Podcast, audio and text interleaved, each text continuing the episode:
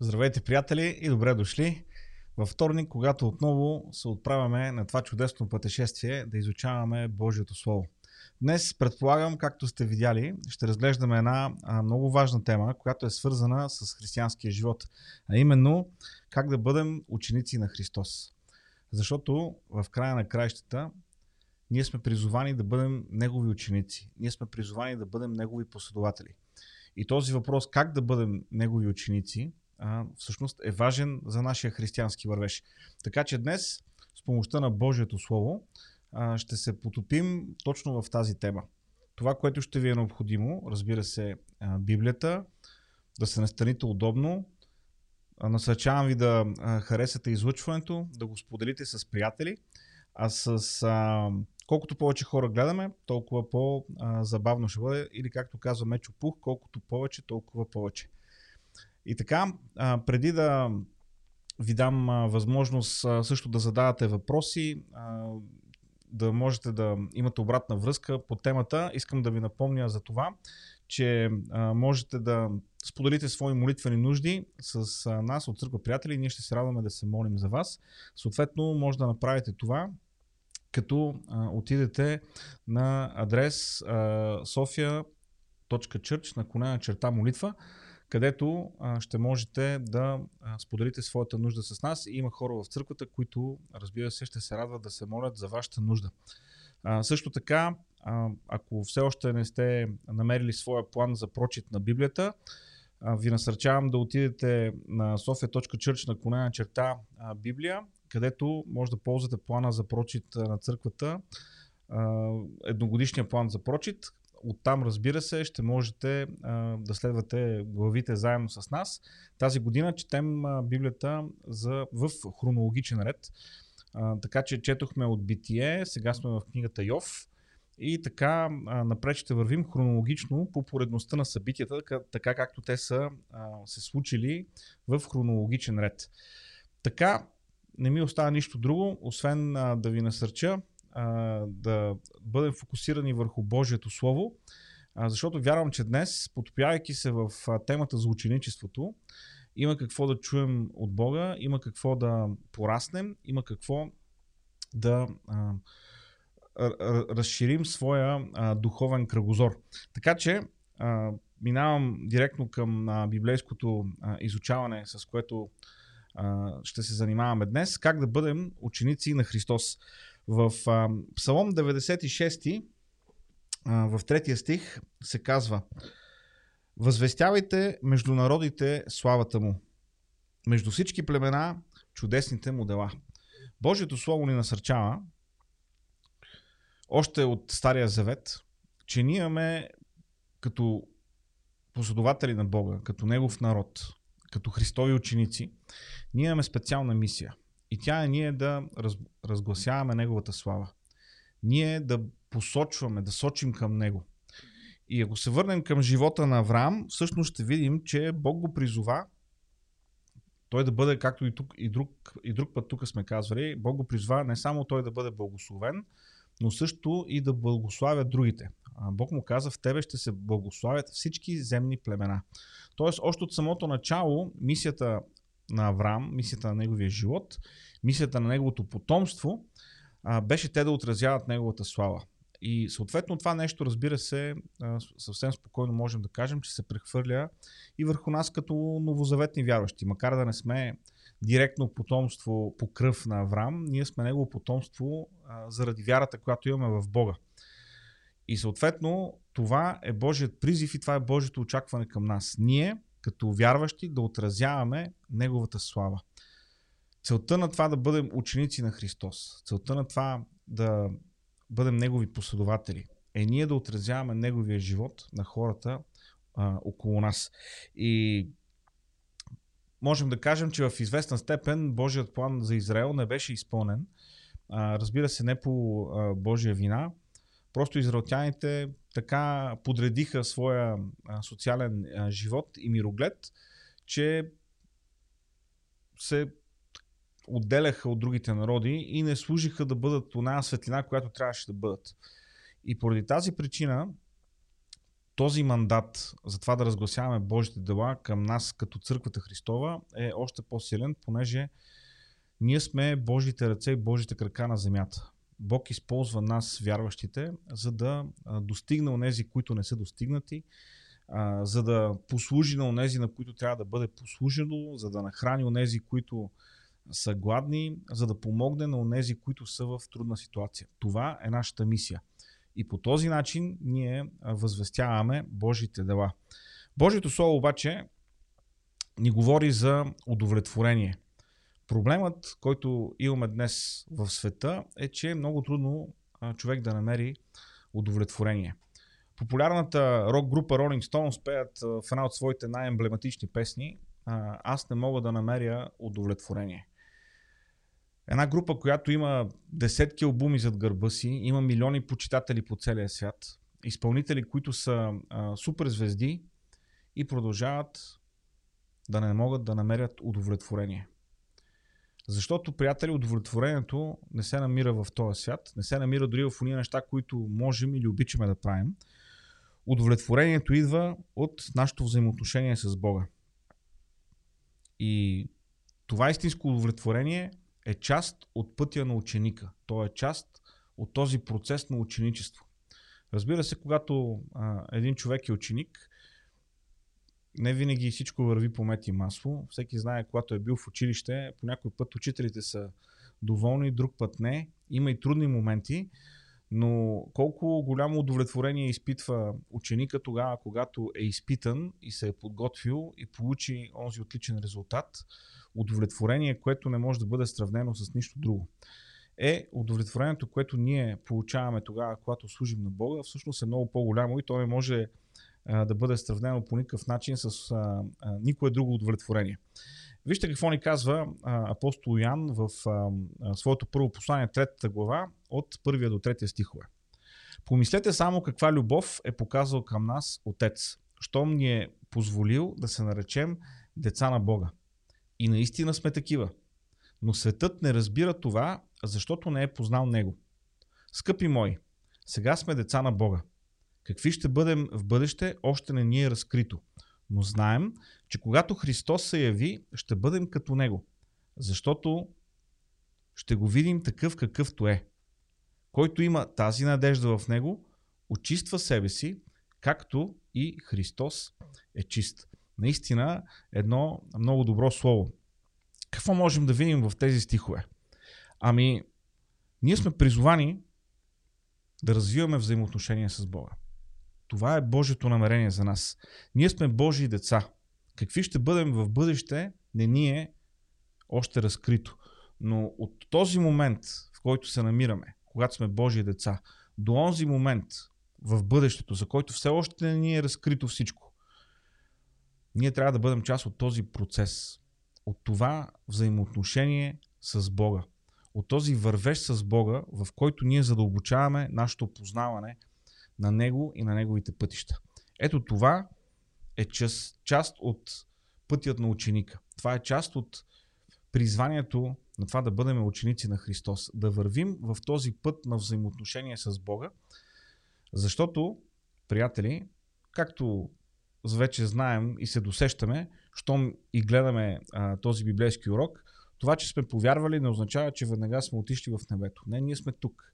И докато сме тук, е важно ние да развиваме своето взаимоотношение с Бога. Това е Неговия призив за нас.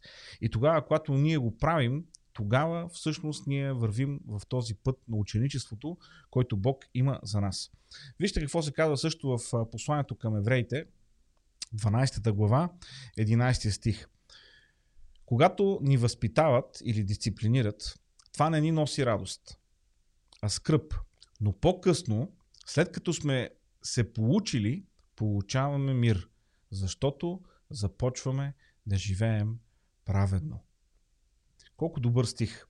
Кое дете обича да го дисциплинират? Кое дете обича а, да му налагат някакви ограничителни мерки за негово добро, разбира се? Ами, дори да е за негово добро, никое дете не обича да му правят това. Обаче, колко благословено е това дете, когато научи урока от своите родители и живота му наистина стане по-добър заради това.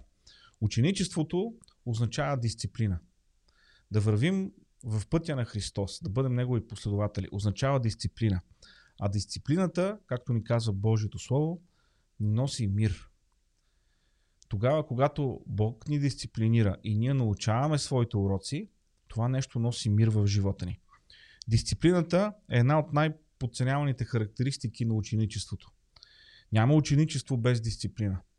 Защото просто ние сме хора. И понеже сме хора, е много лесно да желаем да правим своите си неща. И както в училище, учителят не може да допусне учениците в класа да правят каквото си искат, защото няма да освоят материала. Той трябва да упражни дисциплина, за да може да има реален процес на научаване, на, приема, на предаване и на приемане на знания. Така и в нашия вървеж с Бога, ние подлежим на божествена дисциплина, за да може Бог да ни научи на онези неща, които са важни за нашия живот и които трябва да научим, за да можем да вървим с Него в Неговия път. Дисциплината изисква да има с кого да споделяме. Тоест, ученичеството не се случва в вакуум. Ученичеството се случва в общност. В християнството няма самотни рейнджери. Няма вълци единаци. Хора, които сами са си християни за себе си. Няма как да се случи това нещо. Християнството се живее в общност. И в тази общност се случва и дисциплината.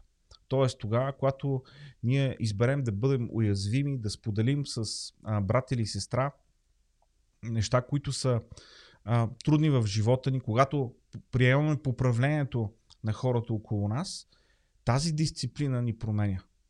И тя ни помага ние да вървим в неговия път.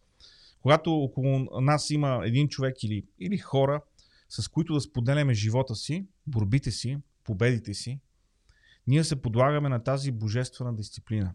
И Бог ни помага в този растеж духовен и в пътя, в който сме тръгнали. И в целият този процес ние получаваме мир. Защо? Защото това е което Словото ни казва. Получаваме мир, защото сме се научили на урока, който Бог е искал да ни научи. Така че, приятели, няма ученичество без дисциплина и няма ученичество без общност. Не е възможно да живеем християнския си живот самостоятелно, само за себе си и не е възможно да не бъдем дисциплинирани тогава, когато принадлежим в една общност. Всъщност това е една от целите на християнските общности. Да можем да се дисциплинираме един друг, да се, да се правим един друг по-добри, да си помагаме в пътя, който, който е пред нас и в който вървим заедно. Така че, сега това, което ни предстои, е да разгледаме няколко основни елемента на ученичеството.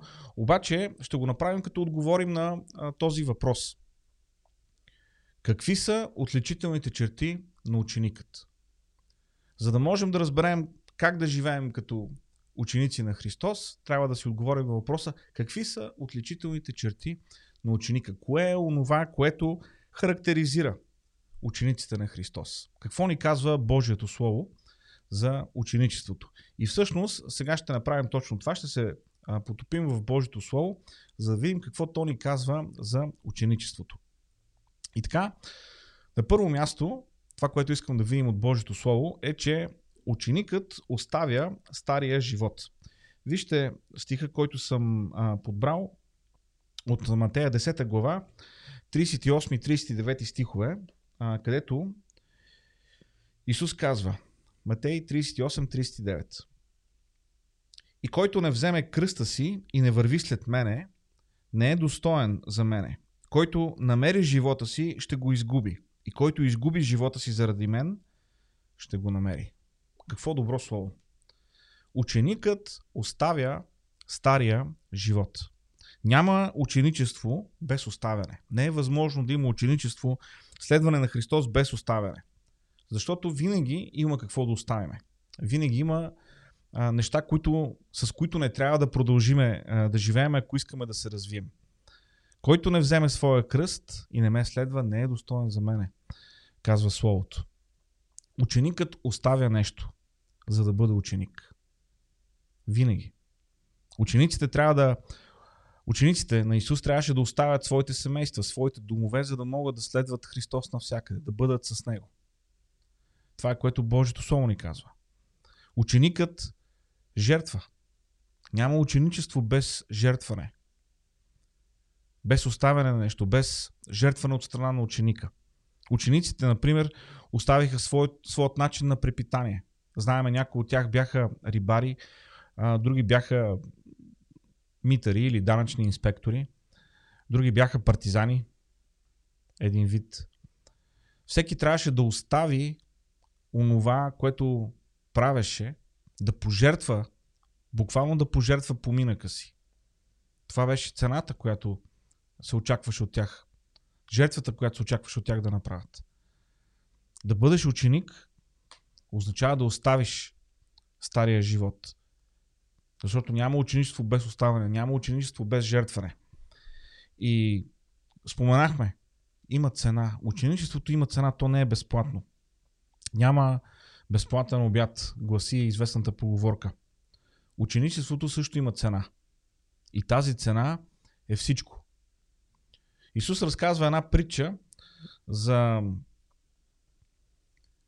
бисера, скъпоценния бисер. За един човек, който целият си живот търси скъпоценния бисер. И накрая го намира в една нива. И какво прави този човек? Отива и продава половината си състояние. Или колко продава? 25%. Или 10%. Не отива и продава всичко, което има и купува онази нива. Ето това е Божието царство. Ето това е ученичество. То коства всичко. За да бъдеш ученик на Христос, не се иска полу посвещение, не се иска една четвърт посвещение. Иска се пълно посвещение. Христос иска от нас всичко. Христос иска от теб всичко. Не половината от теб, не една трета от теб. Не, не, не теб само тогава, когато имаш нужда, не теб само тогава, когато а, си притиснат от обстоятелствата. Бог иска теб на 100%. 24 часа в денонощието, 7 дни в седмицата, 365 дни в годината. Всеки ден, по всяко време. 100% от теб. Това означава ученичество и това е начинът по който ние вървим в своя път. Ученикът оставя стария живот на първо място. На второ място това, което искам да видим е, че ученикът приема. Ученикът приема Божията благодат, сила и Святия Дух.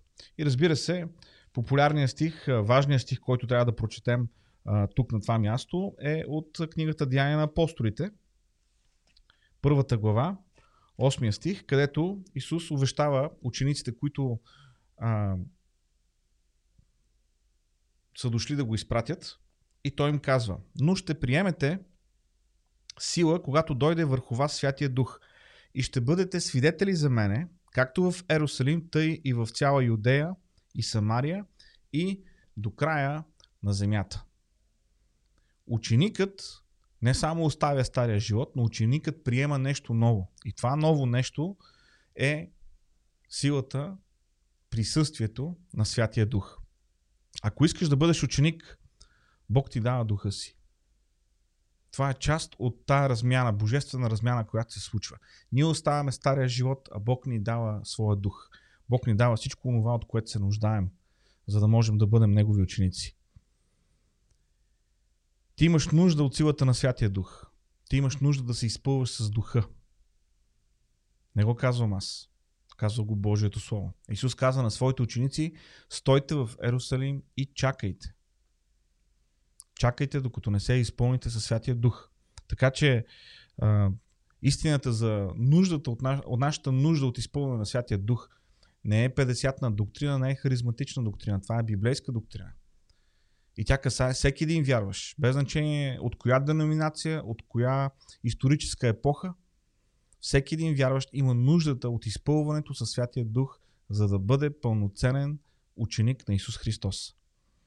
Разбира се, учениците трябваше да чакат изпълването с Святия Дух. Това беше важно. Но те трябваше също така да имат постоянство. Да не оставят Бог да си почине, докато не бъдат изпълнени със силата на Святия Дух. И ние знаем, те трябваше да чакат и да се молят. И в техния случай тя, чакаха 10 дни. Времето, от което Исус се възнесе и времето на, до денят на 50-ница. Какво ли са си казали всеки ден?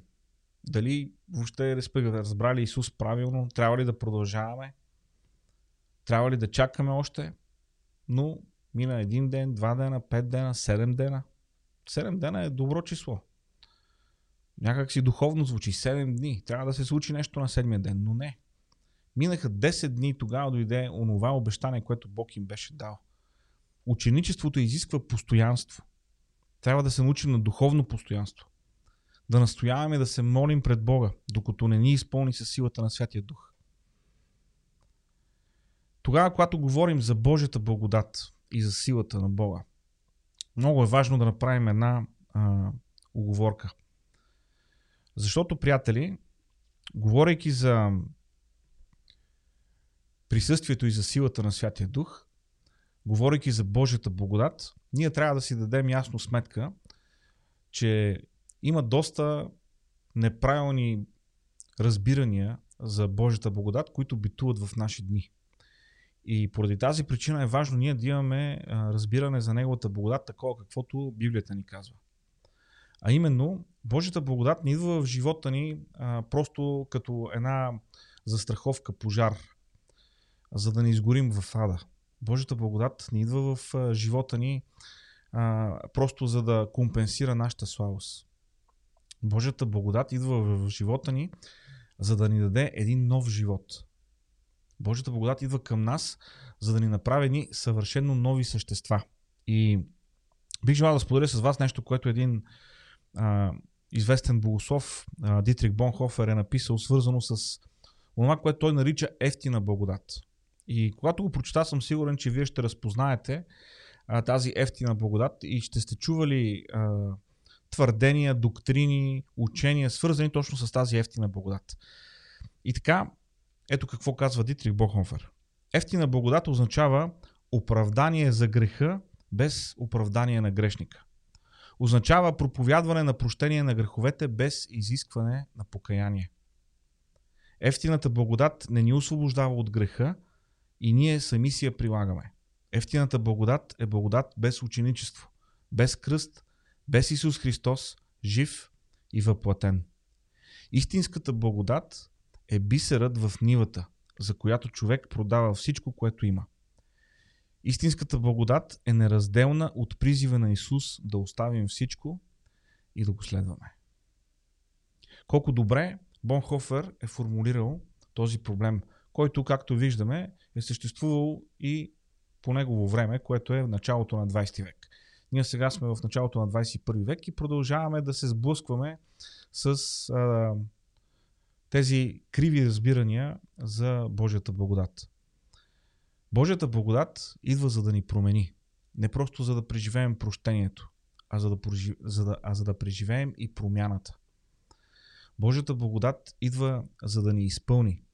Не само за да се чувстваме добре, но и за да бъдем различни хора. Ето тази истинска, автентична Божия благодат е онова, което трябва да търсим. Защото Божията благодат винаги ни води към промяна. Не просто да се покаем и да получим прощение на греховете си, а да се покаем, да получим прощение на греховете си и да вървим по нов начин.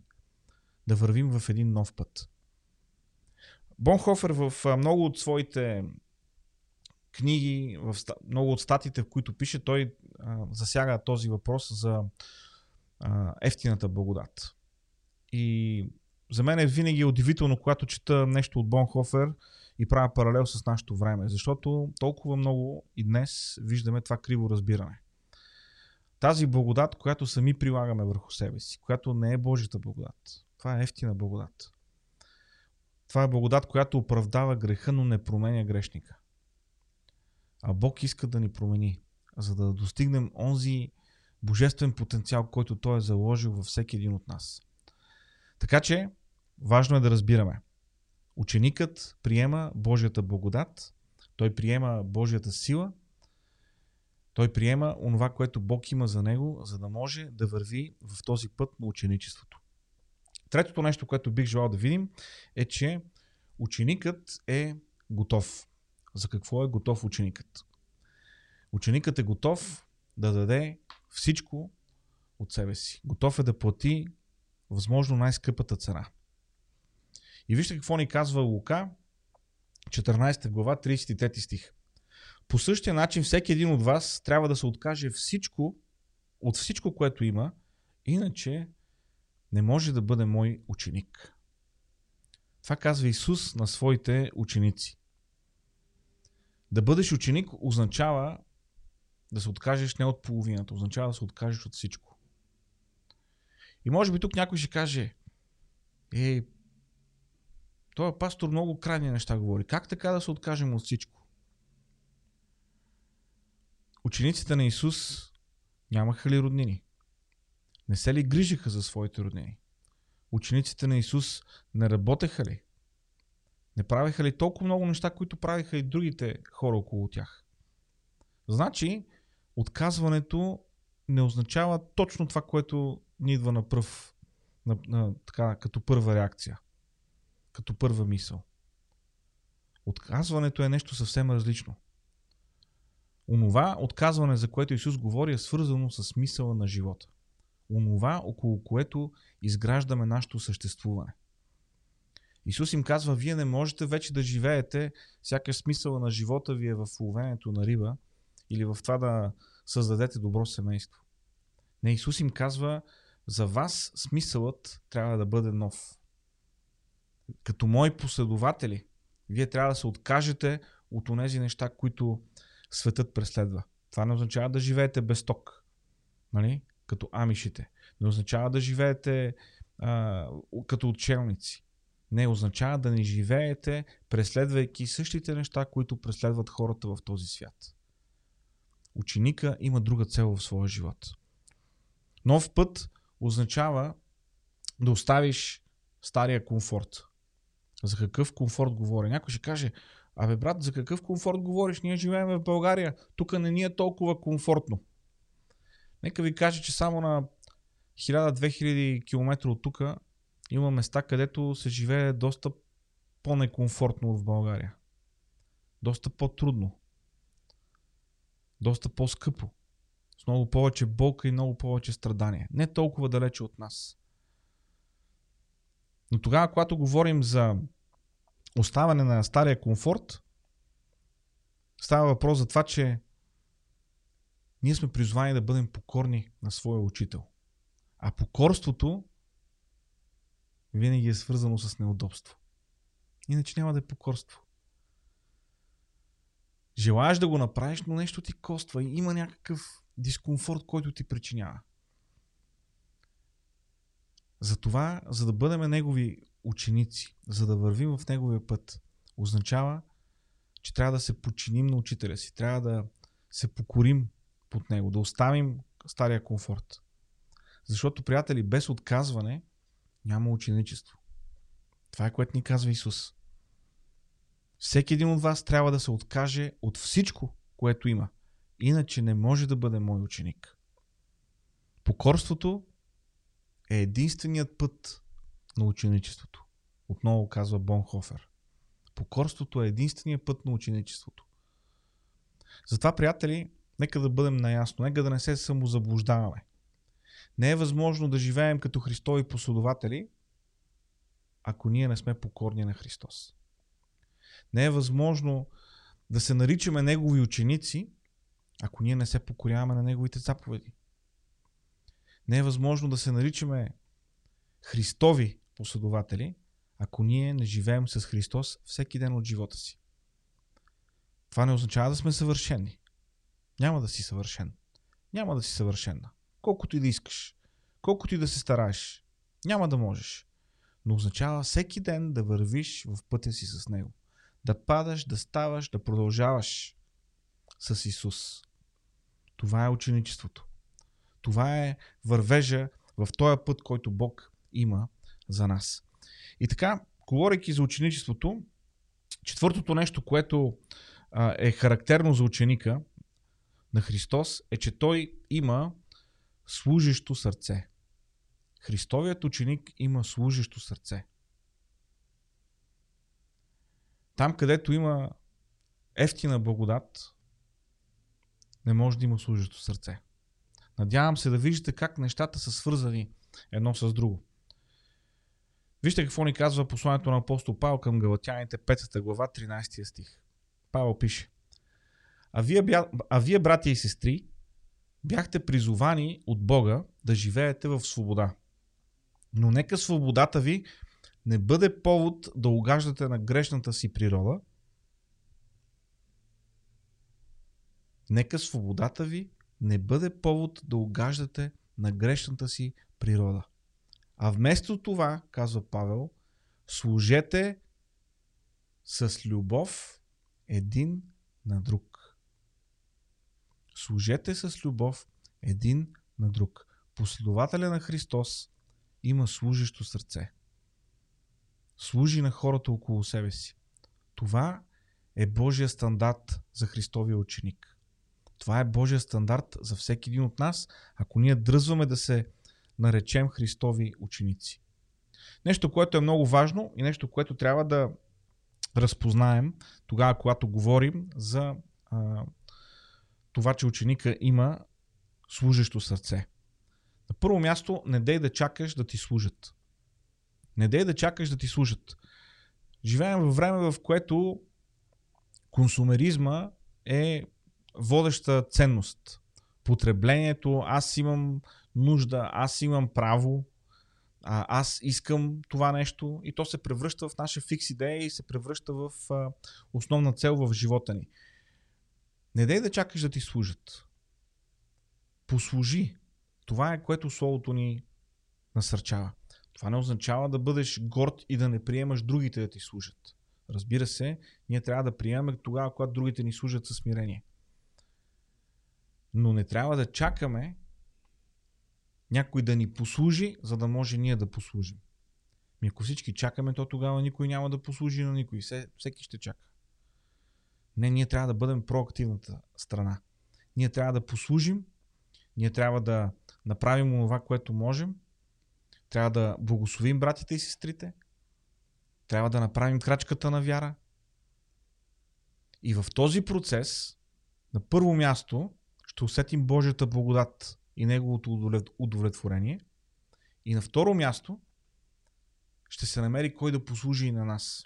Защото Бог никога не ни остава длъжен, приятели. Бог винаги се намесва и ни дава точно това, от което се нуждаем. Така че направи първата крачка. Не дай да чакаш, послужи. Следвай примера на Исус. Исус служеше на тези, които го обичаха, но Исус служеше и на тези, които не го обичаха толкова много. Той ни даде пример.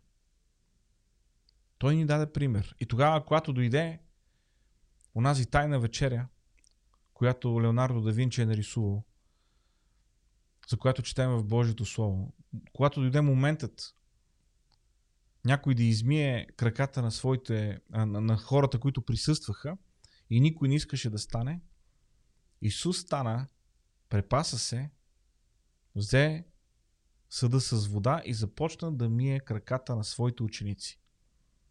И на Петър, и на Йоанн, и на Яков, и на всички останали, които бяха там, включително и на Юда Искариотски. На онзи, който го предаде. Исус изми и неговите нозе. Така че ние сме призовани да служим. Защото ученикът има служещо сърце. Напомням ви за този стих от Галатяни. Това е стих, който трябва да разпечатаме и да го сложим на хладилниците си. Защо на хладилниците ми? Защото там най-често се въртим около хладилниците. Да може по-често да го виждаме. Галатяни, 5 глава, 13 стих. А вие, брати и сестри, бяхте призовани от Бога да живеете в свобода. Но нека свободата ви не бъде повод за огаждане на грешната си природа. Вместо това с любов служете един на друг.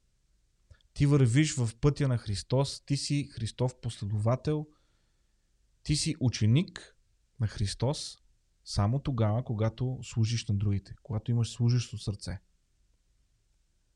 Това е основно изискване. Не можеш да кажеш, ми аз много обичам Исус И аз много така обичам да чета Библията и съм така много обичам да следвам Бога, ама не мога да служа на другите. Някак си не мога. Няма как да стане. Не може. Не е възможно.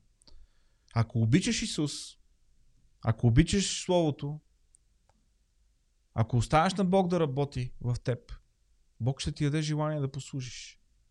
Бог ще отвори възможности за теб да послужиш. Така че, ученикът има служещо сърце. Нещо, което е много, много важно.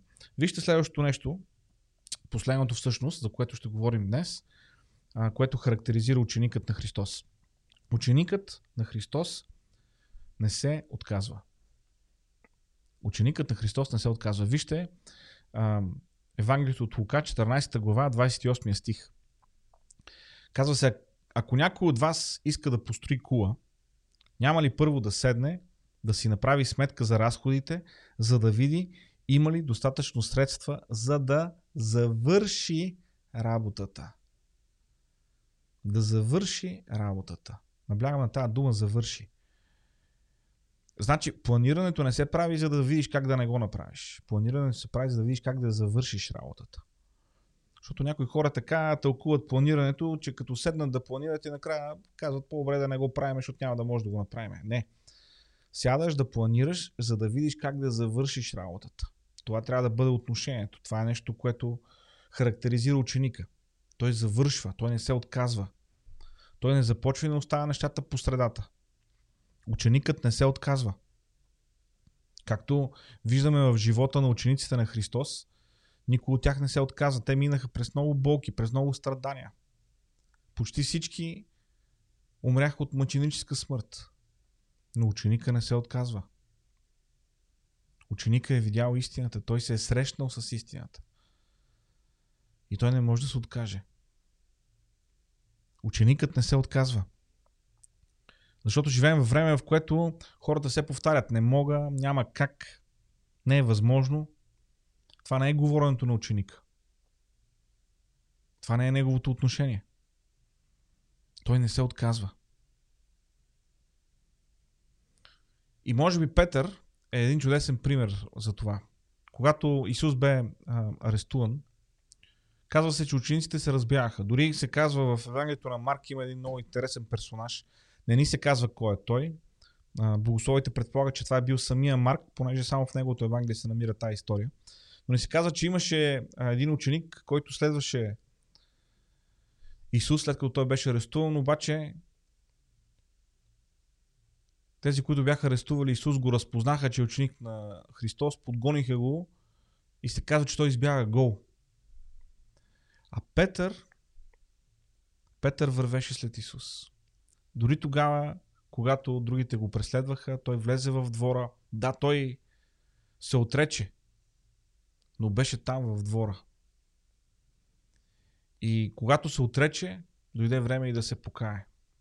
Но той беше там. Не се беше отказал от своя учител. Не, беше, не, не го беше изоставил. Ученикът не се отказва. Ученикът е наясно с цената. Този стих, който прочетохме от Лука 14 глава 28 стих ни казва няма ли първо да седне да си направи сметка за разходите? Вижте ли, ученичеството не е някаква така, някакъв порив. О, колко ще е прекрасно да следвам Исус, добре, почвам да го следвам. Не. Ученичеството има цена. И ти трябва добре да си сметнеш цената. Да знаеш, искаш ли да бъдеш ученик на Христос? Искаш ли да бъдеш Христов последовател? Защото за да бъдеш, това ще ти коства всичко. Трябва да пресметнеш цената. Не можеш да дадеш половината, не можеш да дадеш една трета, не можеш на кредит да го вземеш. Можеш да го вземеш само ако дадеш всичко от себе си. Това е. Трябва да пресметнеш цената. Ученика е наясно с това и не се отказва. И накрая, много важно, ученикът завършва. Ученикът финишира. Ученикът не спира по средата на състезанието. Той завършва. Затова апостол Павел, когато говори за своя път, не като апостол, а път като Христов последовател, той казва, пътя свърших, вярата опазих. Не се е отказал по средата. И казва, сега за мен се пази венеца, короната, медала, онова, което получава онзи, който завърши в състезанието. Така че, приятели, когато говорим за ученичеството, трябва да си дадем сметка, ученикът не се отказва. Ученикът не се отказва. Не означава, че не пада, не означава, че няма слабости, не означава, че не му се случват неприятни неща, не означава, че винаги във всяко нещо е 100% успешен. Не. Означава, че когато пада, става. Когато се проваля, си научава урока и продължава. Не се отказва. Ученикът не спира. Толкова, толкова важно е това. И така, резултатът обаче от ученичеството е феноменален. Резултатът е онова, което трябва да ни мотивира да вървим в този път. Бог ни дава плодове. Бог ни благославя тогава, когато вървим в пътя му, тогава, когато го следваме така, както Той желая. Бог ни дава плод. В Марка 10 глава, 29 до 31 стихове се казва, Исус отвърна. Истина ви казвам, няма човек, който да е оставил къща или братя, или сестри, или майка, или баща, или деца, или ниви, заради мен и заради благата вест, и който да не получи стократно повече сега в настоящето. Къщи и братя и сестри и майки и деца и ниви, както и гонения. А в идващия свят вечен живот. Много хора, които сега са първи, ще станат последни. А онези, които са последни, ще станат първи. Хората, които вярват в ефтината благодат, когато четат този стих, нека ви кажа какво казват. О, страхотно. Страхотно.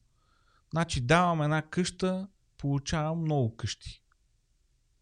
Давам 100 лева, получавам 1000 лева. Ето това ни кара да мислим ефтината благодат. Само, че Исус тук не говори за някаква аритметична прогресия, на базата на която даваш нещо и получаваш много повече. Не.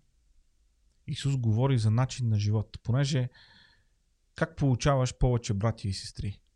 Ми, ако майка ти е възрастна и не може да ражда, как имаш повече брати, примерно? Как имаш повече сестри?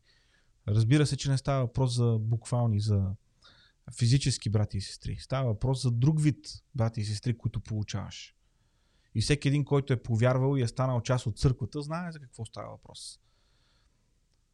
Тогава, когато става въпрос за къщи, също така не става въпрос за буквални неща. Даваш една къща, обаче понеже си дава една къща за Исус, затова Исус ти връща един блок с апартаменти. Или айде да не един блок, един вход с 9 етажа апартаменти. Звучи смешно, но има някои хора, които и такива неща обещават. Както се казва в една поговорка, никой не може да ти даде това, което аз мога да ти обещая. Само, че Божието Слово не ни говори за това, когато става въпрос за ученичеството.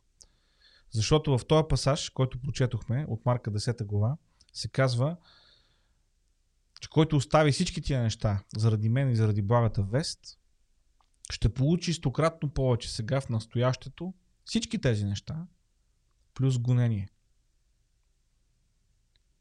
Има цена. Има гонение. И ако ние последните 10 на години, 20-30 от промените на сам имаме свободата да благовестваме, да живеем за Бога, да, да се събираме, а, да изпращаме мисионери, въобще да правим всички тия неща като вярващи, не трябва да забравяме, че имало време, когато това не е било възможно. И още повече да ценим възможностите, които имаме в момента. Още повече да ценим вратите, които Бог отваря сега за нас. Защото кой знае колко време още те ще бъдат отворени. Затова да се възползваме максимално от тях. Много хора, които сега са първи, ще станат последни. И много, които са последни, ще станат първи. Трудно е това слово. Защото днес всеки иска да е пръв. Всеки иска да е number one. Но ученичеството ни дава друг път. Друг начин. Когато ходиш с Исус, Той се грижи за теб. Другото важно нещо, което получаваме тогава, когато сме Христови последователи. Имаме сигурност в Исус. Той се грижи за нас. Това не означава, че всичко е наред. Това не означава, че нямаш проблеми. Това не означава, че а, животът ти е само песни, танци и рози. Не означава, че имаш подкрепата му. Означава, че той се грижи за теб. Означава, че той ти помага тогава, когато има трудности. Тогава, когато докторите казват невъзможно е, той казва възможно е. Когато има проблеми, които са нерешими по-човешки, той дава решение. Има начин. Исус ни дава сигурност. Той е на наша страна. Това е резултат от ученичеството.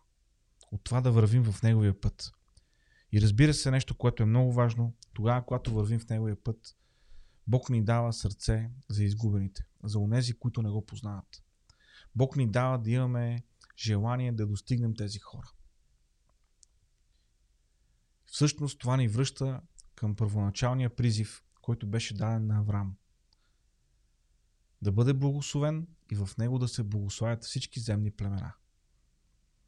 И ако потомството на Авраам нямаше сърце за изгубените, ние трябва да имаме сърце за изгубените. Понеже, приятели, самите ние сме били изгубени. И Бог в своята любов и милост и благодат ни е намерил. И тогава, когато ние вървим в пътя му, тогава, когато ние вървим в пътя на ученичеството, на това автентично следване на Христос, не може да нямаме сърце за изгубените. Не може да нямаме състрадание към уния, които погиват. И по някакъв начин това състрадание трябва да ни задвижи и да ни накара да направим нещо за тях. Не всички могат да отият мисионери, но всички ние заедно можем да помогнем на някой, който е мисионер. Можем да го финансираме, можем да се молим за него, можем да направим неща без да сме там на място. Можем да благословим, можем да се погрижим. Ученичеството винаги води в ученика сърце за изгубените. Защото виждаме, че учениците на Христос, всеки един от тях, всеки един от тях, научаваме го от църковната история, всеки един от тях отиде за да разгласява благата вест. Отиде за да разпространява Евангелието. За да може повече хора да намерят вяра в Бога. И по този начин, наистина, повече да върват в този път на ученичеството. Ученикът на Христос има сърце за хората, които не познават Исус. В този ден, нека ви кажа нещо. Бог няма нужда от религиозни хора. Бог няма нужда от хора, които имат вид на благочестие, както казва Словото, но са се отрекли от силата му. В този ден Бог има нужда от ученици. Исус промени историята на човечеството с 12 човека. 12 човека, които чакаха изпълването на Святия Дух и които следваха онова, което Той им беше казал. 12 ученика промениха историята на света. И ако в първи век някой беше казал, че след 1000-2000 години хората ще кръщават децата си Петър и Павел, а кучетата си Нерон и Цезар, никой нямаше да му повярва. Но ето, Христовата църква, Христовото царство върви победоносно напред. И днес никой, който е със всичкия си, не кръщава децата си Нерон или Цезар. Петър, Павел и Йоанн присъстват доста повече в списъците с имена за новородени. Църквата е триумфирала тогава, когато е следвала Христос. Ние сме призвани не просто да бъдем религиозни, не просто да бъдем църквопосетители, ние сме призовани да бъдем Христови последователи и ние сме призовани да вървим в Неговия път, да принадлежим в общност, в която заедно да вървим в този път. Така че, приятели, изучавайки днес тази тема за ученичеството, нека да разбираме това. Божието изискване към нас е високо. Защото и цената, която беше платена за нас, беше много висока. Най-високата. Неговия син Исус Христос. Бог не се задоволява с 25% от тебе, или с 50%, или с 90%. Бог иска 100% от тебе. Защото това е ученичеството. Това е да принадлежиш на Христос. И така, това беше за тази вечер. Благодаря ви, че а, бяхте заедно а, с мен, защото тази тема за ученичеството, тя не е от мен за вас, тя е от Бог за всички нас. Тя касае всеки един човек. И когато минавам през стиховете, когато разглеждам тази тема, аз виждам, че колко много тази тема касае мене и колко много тази тема предизвиква мене. Така че надявам се, молитвата ми е за вас това слово да е било поне толкова предизвикателно, колкото беше и за мен, защото в края на краищата не са важни имената, с които си даваме, дали, сме, дали се наричаме християни, дали се наричаме баптисти, педесятни, конгрешани, методисти, харизматици. А не е важно какви титли си даваме, важно е дали сме последователи на Христос. Това е нещо, което Бог очаква от нас. Това е нещо, което Бог очаква от теб. Молитвата ми е Бог да ни помогне наистина да вървим в Неговия път и да го следваме така, както Той желая да правим това. Това беше за тази вечер. Благодаря ви, че бяхте а, заедно с мен в това библейско изучаване. Насърчавам ви да намерите време, да отделите време да изучавате тази тема за ученичеството а, в Библията. Тя е много важна тема.